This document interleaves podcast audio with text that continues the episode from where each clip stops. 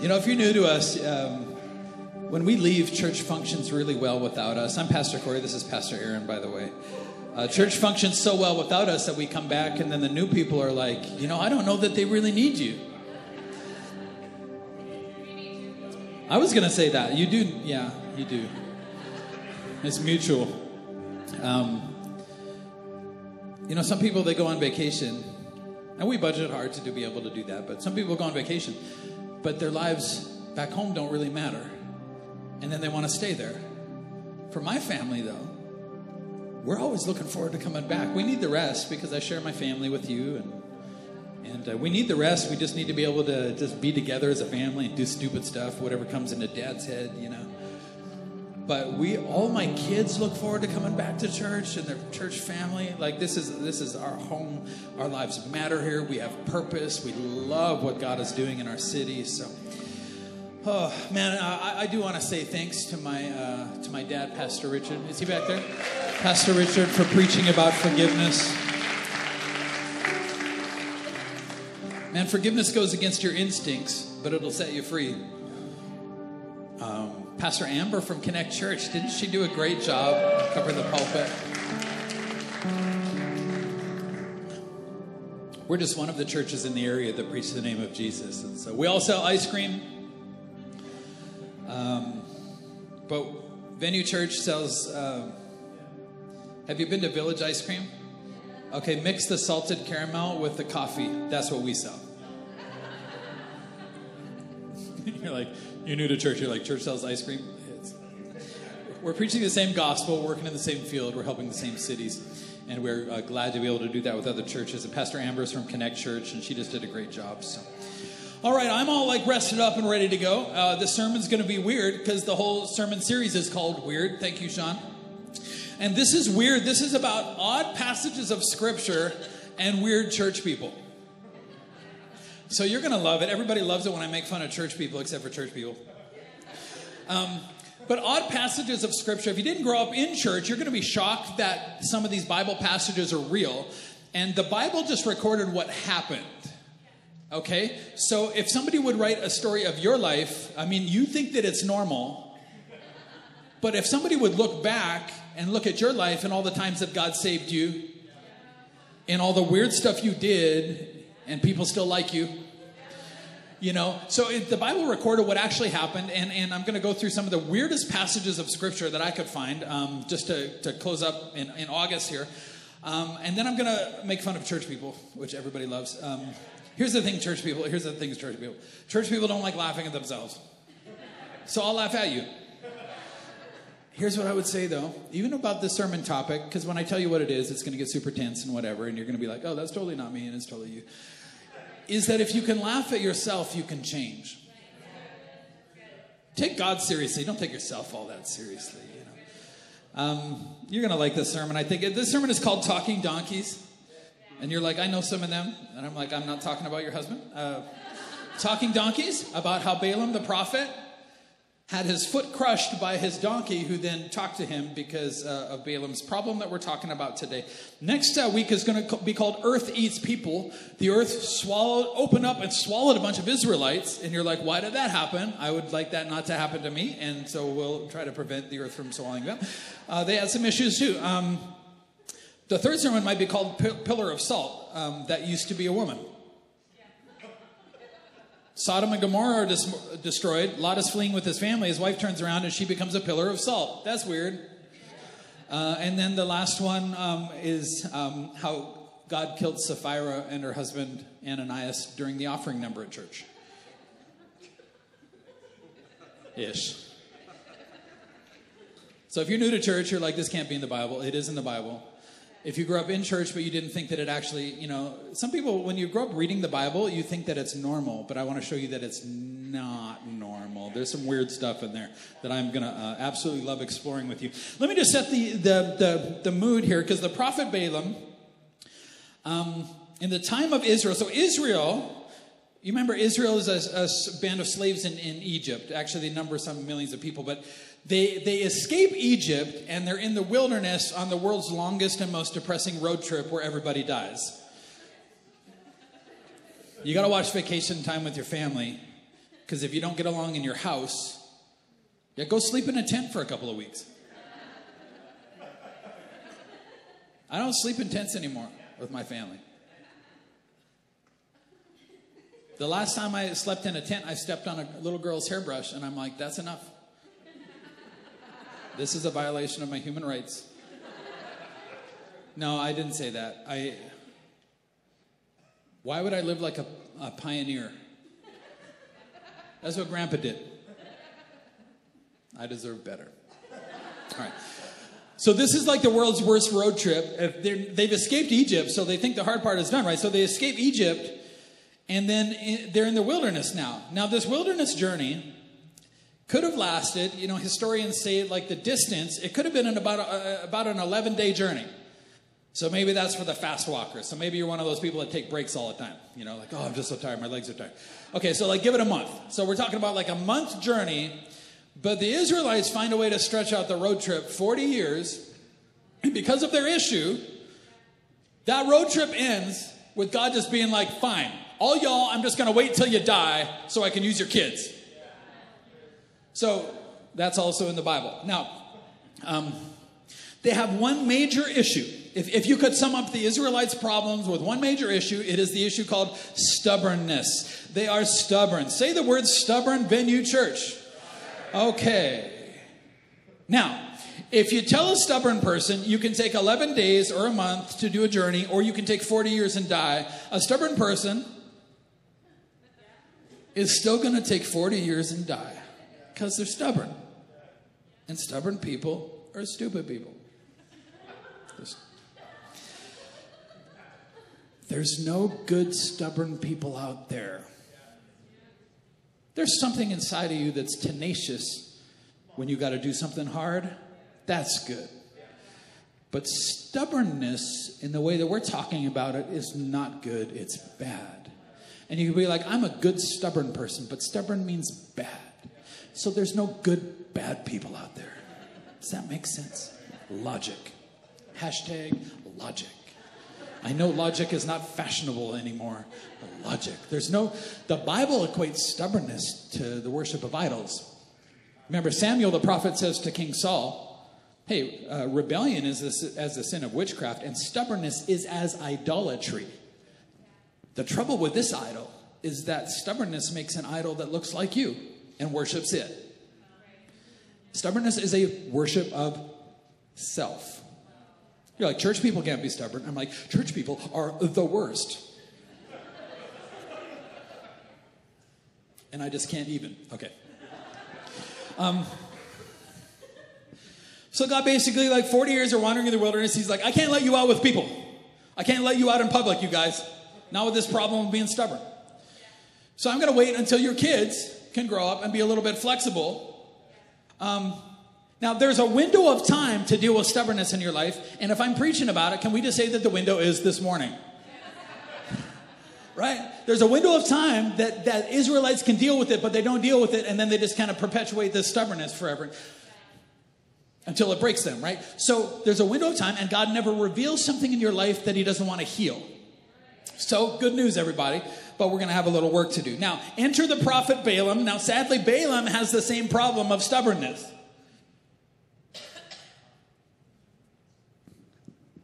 Balaam's donkey eventually, to save his life, crushes his foot against a wall. You're, you're going to see it in the. Now, Balaam is not like a prophet of the Lord, like a prophet of Yahweh, like you would think, like, oh, he's like a, a pastor or something like that. No, Balaam was what we call a mystic. Uh, the scriptures say he used magic to make money. So he could foretell the future. So Balaam is like kind of a lot of us. He was connected spiritually. Have you ever said that? You come to church and you're like, I'm, I'm a spiritual person. Right? Like, I'm connected spiritually. Renee's a, a spiritual person until she met Jesus. Then she realized, like, oh, there's one name that I can be saved, you know. So being connected to a bunch of spirits is not great if it, it's not Jesus, the Holy Spirit. So Balaam was very, he was like a, a kind of like a, an early sorcerer or a magician or a wizard or, but he, but Balaam is like a lot of us. He had an incredible gift. He was at times connected to God because um, I'm going to set the tone for it, but he actually prophesies incredibly true prophecies that he would have no way of knowing. So he has this incredible gift, like a lot of us, but he's got a gift, but he's got this instinct called stubbornness. So he feels like you feel sometimes like, hey, I got a gift, I have something to offer. But uh, if you keep that instinct of stubbornness, that gift will actually be used uh, against you. Now, so see, a gift without a place to use it, your gift is not about you. And a gift without a place to use it, or without, can I say this, a leader who keeps you from abusing it,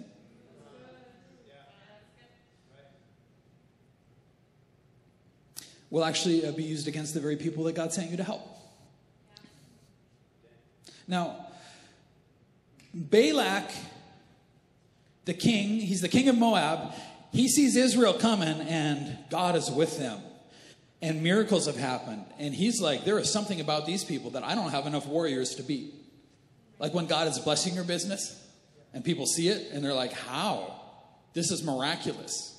And Balaam's like, I, Balak is like, I can't fight against that. So he tries to hire this mystic who sometimes speaks for Yahweh, but is tapped into a lot of other weird stuff too. He tries to like fight fire with fire, and he's like, I need you to curse them because I can't get them as long as they're under God's blessing. So I got to find a way to get them out of God's blessing so that I can beat them because I'm scared of them. Um,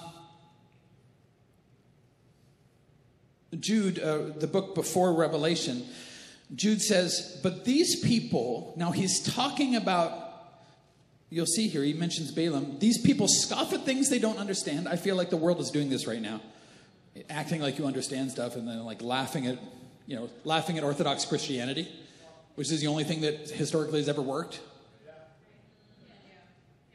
Everybody's scoffing, and I'm like, yeah, read history, guys. Like, just read history. Everything that we're doing right now doesn't work.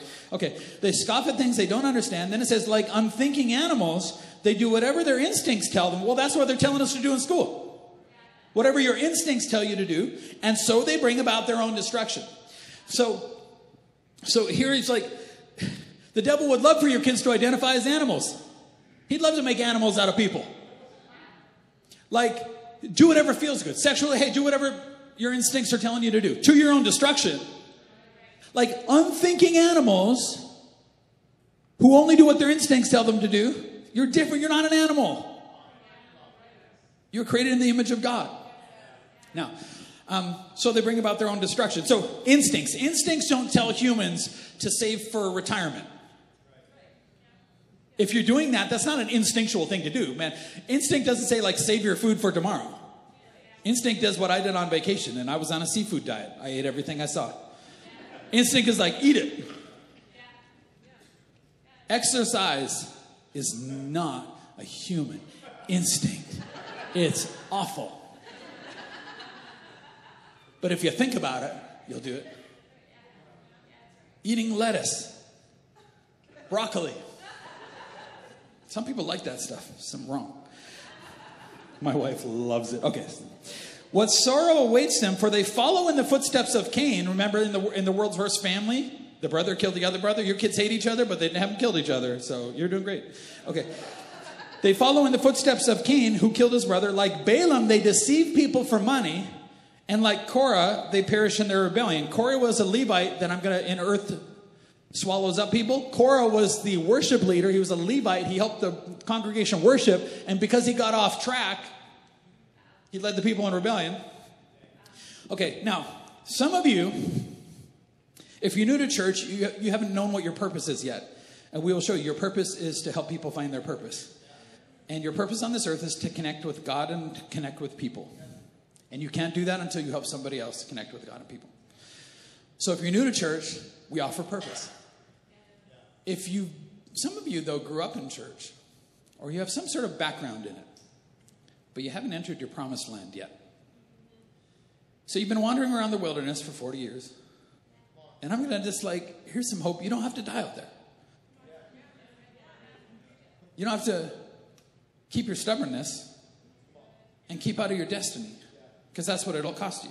Now, I've known some stubborn church people in my day, but but Jerry in my in my dad's church growing up was the stubbornest church person I ever met. and I know some of you.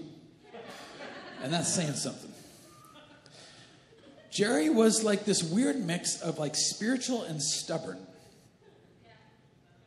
Y'all remember Jerry?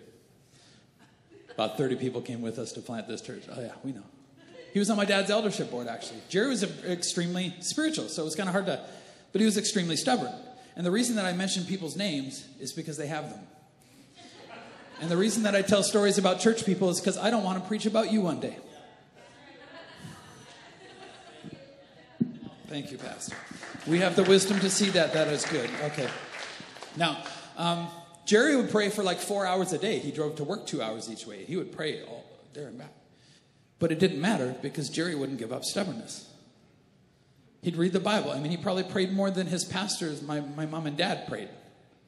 Extremely spiritual. But he wouldn't give up stubbornness. And it cost Jerry's family their destiny. What God put them on this earth to do, they didn't do. Because he would not give up his stubbornness. I remember one time I was leading, I was my dad's worship leader, and, uh, and I was leading worship, and Jerry comes into the service late, and I knew that he came from pre service prayer. Now, we have a whole prayer team that's praying for you right now that come out and then offer to pray for you and minister to you after. But they sit one, serve one. So they've already sat in the first service and been a part of the anointing of God and what God is doing.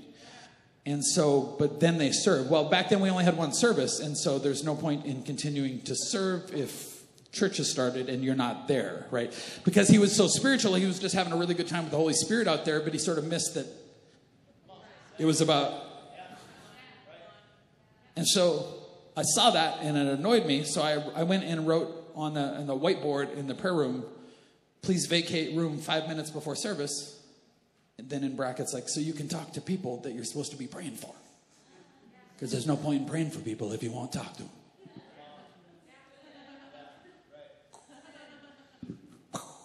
Okay. And predictably, because stubborn people are predictable, next week, five minutes too, he's in there praying up a storm. And I just walked in there and tapped the board. That was before I was a pastor. This is the nice version of me. I just tapped the board. I'm like, hey, this is not like a suggestion box here. We need to prioritize this. Because you can pray for four hours a day, but prayer when you're humble looks like this God, thank you. I don't deserve any of the good things I have. I don't deserve you. I deserve to burn for my sins. I don't deserve a family. I don't deserve any friends that like me. Everybody wants justice. Do you really want justice? I don't want justice. I want I, I don't want fairness in my life. I want unfairness. I want all that God has, and all I got is my sin. And I'm like, hey, can I just trade you? because I can't get there without you. And I'm just glad that I got you and glad that I got you. And I don't deserve you. So, see, prayer is like speaking thankfulness and then God speaks direction. Stubbornness, a stubborn person, when they pray, it's like, hey, God, uh, is there anything you wanted to say to me? Because I got up early and showed up to church to serve. And a little thanks would be nice. And uh, here's what you can do for me. Stubborn. It swaps prayer around.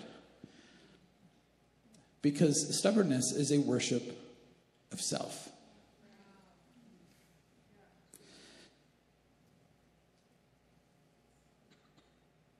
I can tell so many stories about Jerry. Just, he was stubborn. It didn't work out. Eventually, his whole family didn't go to the church that he wanted to go to, and this man's, but I'm just like, it's the, it's the life that you don't want. Now, stubbornness sticks an oar in the water when everyone else is paddling in a direction that God wants them to go. Stubbornness just sticks an oar in the water, so the boat just turns around you. You got a stubborn kid? Oh, they will do this in the grocery store. I hate you. Don't touch me. If I'd have said that to my mom in the grocery store, I would not be on this earth. From dust to dust, I brought you into this world. If I remove you, it will be doing people a favor.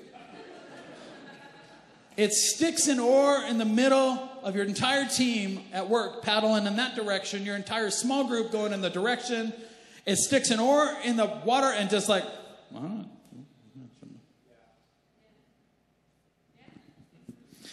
Um,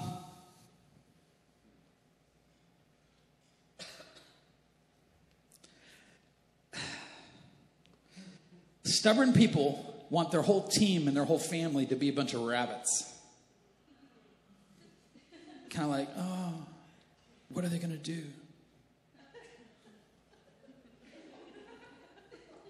When stubborn church people shop for churches, which is totally unscriptural, by the way, you don't shop for church like you shop for shirts.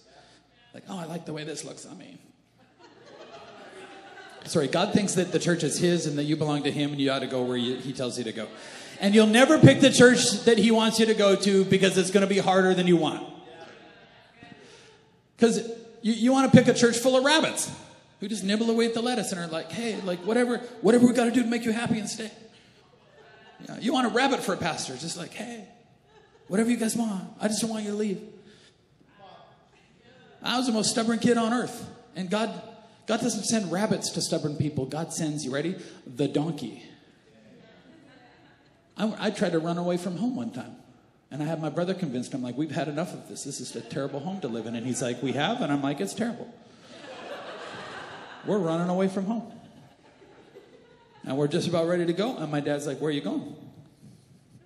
And I'm like, We've had enough. And Ryan's like, like uh, We've had enough.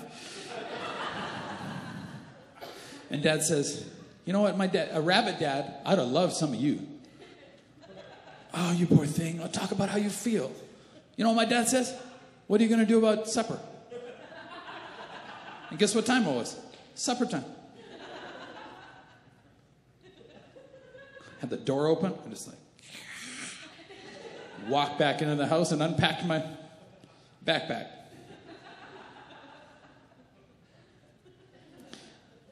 You want to be stubborn, God will send you the donkey, He won't send you rabbits. God has so much I want to say. When I was like really little, not really little, but my mom tried to lay hands on me and pray for me about something. Y'all know my mom, Pastor Beth. They're retired now, but we just call them Pastor out of respect. Well, I was not respectful that day, and I had discovered that I was faster than she was. So, because I felt she needed a little exercise and a little exercise of patience, I kept one step ahead of her in, fr- in front of her in the house. And she needed a little traveling music to motivate her, so I started singing from Music Machine the song, Have Patience. Have patience. Don't be in such a hurry. If you get impatient, you only start to worry.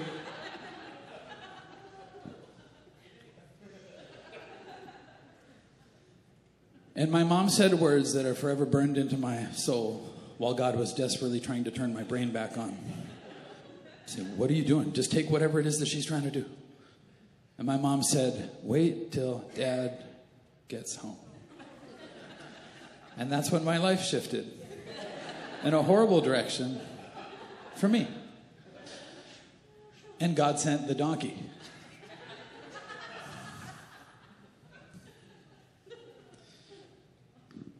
Stubborn people get the donkey.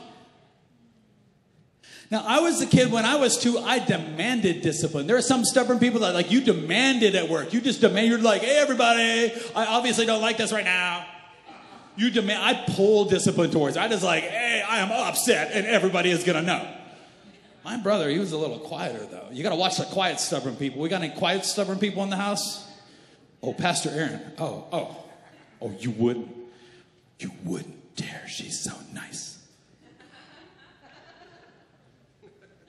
I said one time to her, I'm like, I don't think you got disciplined a day in your life in that home. She's like, I got disciplined all the time.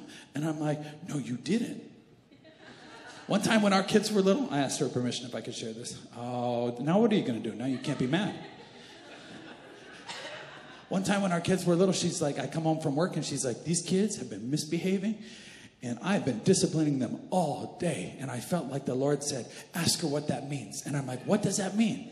Show me what, dis- what that means. I've been disciplining them all day. And she shows me and I'm like, but that's not discipline. In fact, I don't even think that they know that you're trying to discipline them. I think they think that you like what they're doing. You gotta watch that quiet. Or you can be quiet and stubborn for a long time before anybody finds out.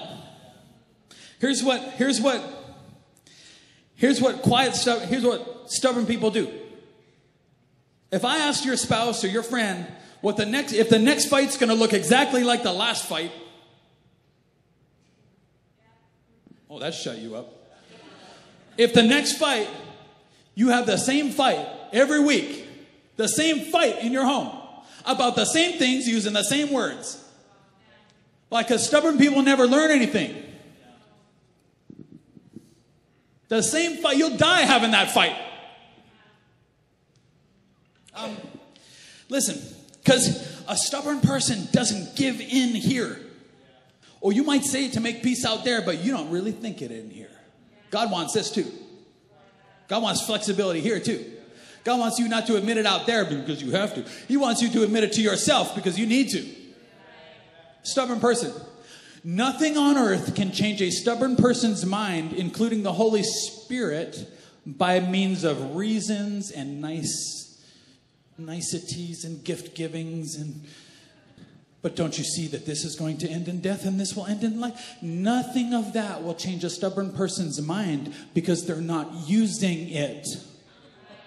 Like unthinking animals. Your brain's not even on on the argument anymore. You just can't be wrong. You just won't give up. Uh, that's a good preaching, Pastor. You can learn by correction or you can learn by pain. And stubborn people never choose correction. But correction, you know, the, the whole point of correction is like, you know what, what phrase I hate right now is just like, I just don't appreciate the way that they.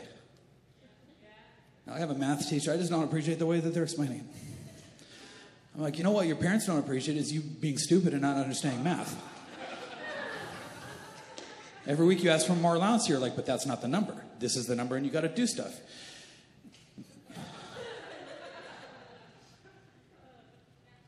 You can be corrected, but correction kind of denotes that you don't know something or you're not doing something that you do know. So, does anybody feel good about getting corrected? A wise person does, though. A wise person's like, thank you for saying that. Oh, I'm not that yet.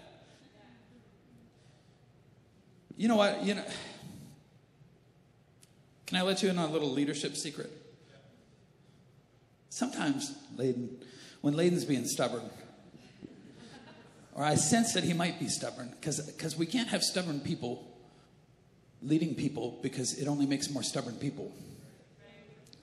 You can only reproduce who you are, and God doesn't want his kids being stubborn, right? So, Jesus didn't walk around on the earth being like, oh, I'm the prince of heaven. I got to do whatever I want. I want to be in charge of everything. It says, no, Jesus said, I only do what the Father is doing, and I only say what he says to do. But in society, you'd be like, well, Jesus must have been horribly underappreciated. Yeah, Jesus has a self esteem problem. So if, if, if I want to know how Layden's doing, you know what I do? I'll just ask him to do something different than how he wants to. Hey, Layden. Hey, worship team. Hey, sing this song a little different, would you? Their response will tell me if they're flexible, if they're like Jesus on the inside, like, okay, there are a hundred ways to sing a song. Hey, just send that email different. Hey, talk to that person a little different. Well, why do you care? If you're a servant, if you think like Jesus, why do you care? Hey, um, prayer team. Hey, pray, pray that prayer different. Although prayer team is like, but I pray for the Lord. Yeah. You're not Jesus. You don't pray perfect prayers. You don't know everything. Flexibility. The Spirit's got to be able to whisper and we go. Flexibility. You know who I learned that from? The Lord.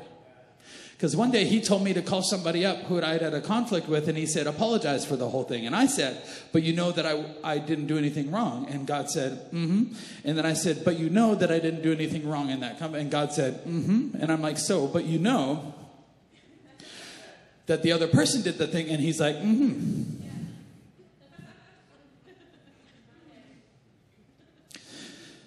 But I did it, and I meant it, and I cried on the phone and I hate crying. And the next day, I talked to my parents after 30 years of their church plant, and I asked them if we could move it to Airdrie. And 30 years of their life, in a 15 minute conversation, they said, Well, if that's what God said, let's do it. See, I got a miracle. I just didn't get that miracle. I got this miracle. If you want a miracle, you just got to do whatever the Lord says because He knows best. Why do you care? Why do you care? Numbers chapter 22. Balak's messengers, this is King Balak of Moab now, who were elders of Moab uh, and Midian, set out with money to pay Balaam to curse, uh, place a curse upon Israel. They went and delivered this message, and Balaam says, uh, Stay overnight. In the morning, I'll tell you whatever the Lord directs me to say. So, this here, he's like, because he wants the money. But what he should have said is like, Curse Israel. Are you crazy? That's God's people. I don't curse God's people. I'm not praying about that. That's dumb. Some of y'all are praying stuff that you shouldn't pray about. If God already spoke it in the Word, stop praying about it. Just do it. What are you praying about? Who are you talking to? You're not going to change his mind. You know, God is not like, you know what? You're right. I was wrong. It's your husband's fault. Uh, oh, church ladies. If you're single ladies, the struggle is real and it's coming. Oh, single ladies. Oh, single. Fine. Stay here overnight. That night, God came to Balaam and said, What are these men visiting for? Why are they visiting you? Stubborn people in prayer time, when God asks them a question, thinks that God doesn't know the answer. Stubborn people are always explaining things to God. And God's like, all knowing is part of my name. Like it's literally my name. I know everything. Oh, well, the reason, God, see, but you know that I didn't do anything wrong. And God's like, mm hmm. So Balaam gives him this lengthy explanation of what's going on. God just needs stubborn people to say it out loud so that they hear how stupid it is. He knows how stupid it is. He needs you to say it so that you know how stupid you sound. Oh, Pastor, hurt us some more. Okay. But God told him, Don't go with them. You're not to curse these people, for they have been blessed. No. He says, No, and you're not taking the money. No means no. The next morning, he got up and he said to the Balak's officials, Go on home. The Lord will not let me go with you. I want to, you know, I want to help out. Lord won't let me, you know, Pastor won't let me sleep with my girlfriend. Like, oh my goodness. What kind of a God do you want? Do you want a God that's like cool with sin so you hurt yourself? Or you want a God to be like, hey, do this and live? You think love is not speaking up when somebody's playing in traffic? That's, that's a God stubborn people make. Just, why are you hurting my feelings? So you don't die. Watch. Um, they go and come back with more guys and more money. And then God, Balaam prays again. And, and God does something in, the, in a scripture you should read for yourself. I'm not going to get into it. He says basically, like, fine, go because you're going to go anyways. That's a, a, God that if you grew up in church and you've been making deals with God, you don't really understand that God will say, like, well, don't forgive your dad if you don't want to. But I can't forgive you because that's how it works. Don't budget and give to the house of the Lord and live under a curse if that's what you want. Don't come to Jesus for forgiveness of sins, but don't expect heaven because that's how it works. But do whatever you want to do. Choice. What? But he, Hey, you horrible monster. What, what are you talking about? He didn't make a robot. You want to be a robot? I don't want to be a robot. I want to choose to live. I want to choose to, I want to part in this, you know?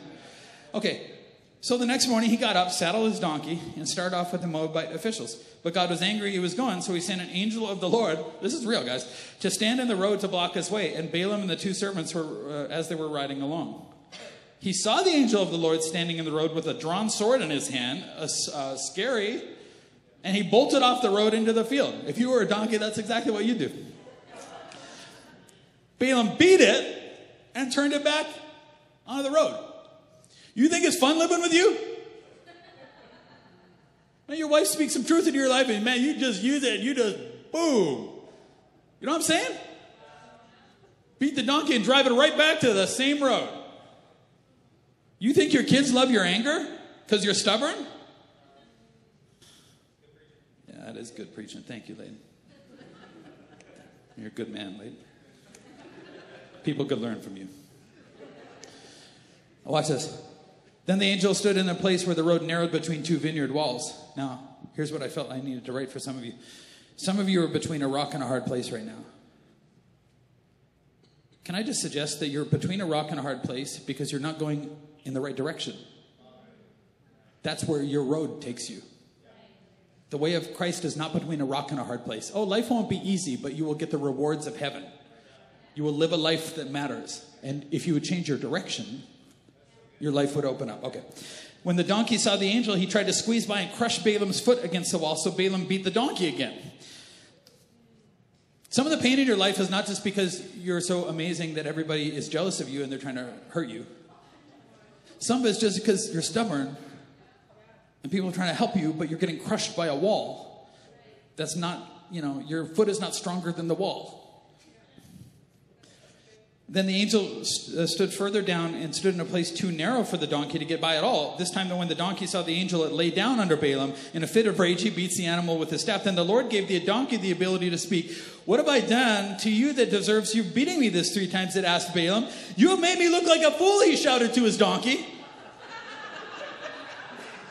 You know, I think what would have been a normal response was like, How long have you been able to talk?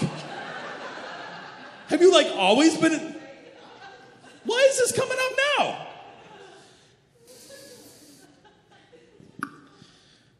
If I had a sword, I'd kill you. It's like, I want to be in charge of people, God. And God's like, ooh, not yet. Hmm. Nah, I don't know about that yet. Let's work out the stubbornness. And then the donkey, how do you sound like a donkey? But, yeah, but I'm the same donkey you've ridden all your life. Have I ever done anything like this before? No, Balaam lost an argument to his donkey. Because stubbornness makes you stupid.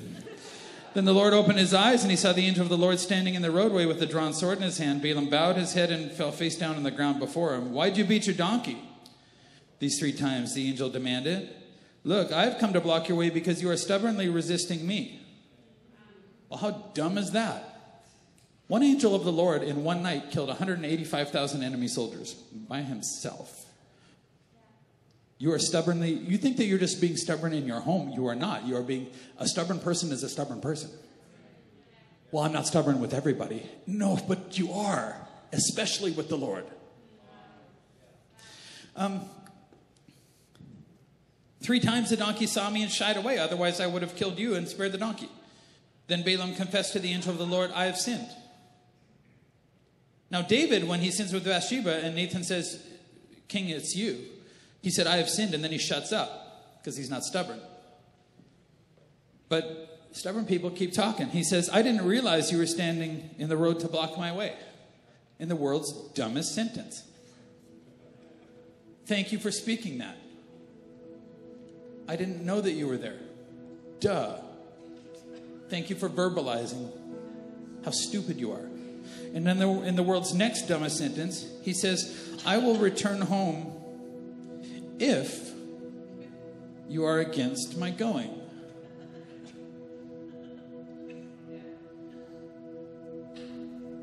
Stubbornness creates a God with a lowercase g who negotiates. And you can grow up in church and create a Franken Jesus that's not really Jesus because Jesus doesn't negotiate. You have what he needs, do what he wants. That's how it works. You're like, well, what if he hurts me?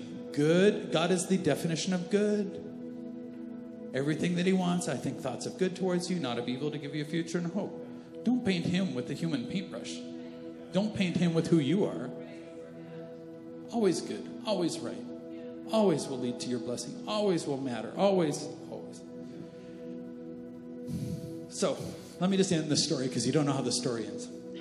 He goes, he ends up speaking all these beautiful prophecies of blessing. But then later, he sidles up to King Balak because Balaam won't give up his stubbornness, and his stubbornness causes him to slide up to Balak, and he goes, I know how to beat them. Just send in the floozies. What do you mean? Send in the girls who sleep around. And they slept with the men of Israel, and Israel joined their religion through it. And a plague breaks out and kills 24,000 because Balaam wouldn't give up stubbornness, and his gift was used by the devil to hurt the very people he was sent to help. Korah, the worship leader, next, next week, cost nearly 15,000 Israelites their lives because he wouldn't give it up. Are you tired of having your foot crushed? Are you tired of being unusable? Are you tired of watching less talented people who are more flexible and have humble hearts be used by God to do more than you? Make a decision. Give it up. Serving suffocates stubbornness. You can sit there and partake of all the things, but until you serve, you won't suffocate stubbornness. Until you, your life is, until you don't come to church for you anymore, you come to for the person beside you, you come for the people coming through the door, you come for, until serving suffocates stubbornness. Now, hopefully, we've made a church that you can't stay stubborn in. Here's one of my secrets in small groups all our small group leaders are talking donkeys.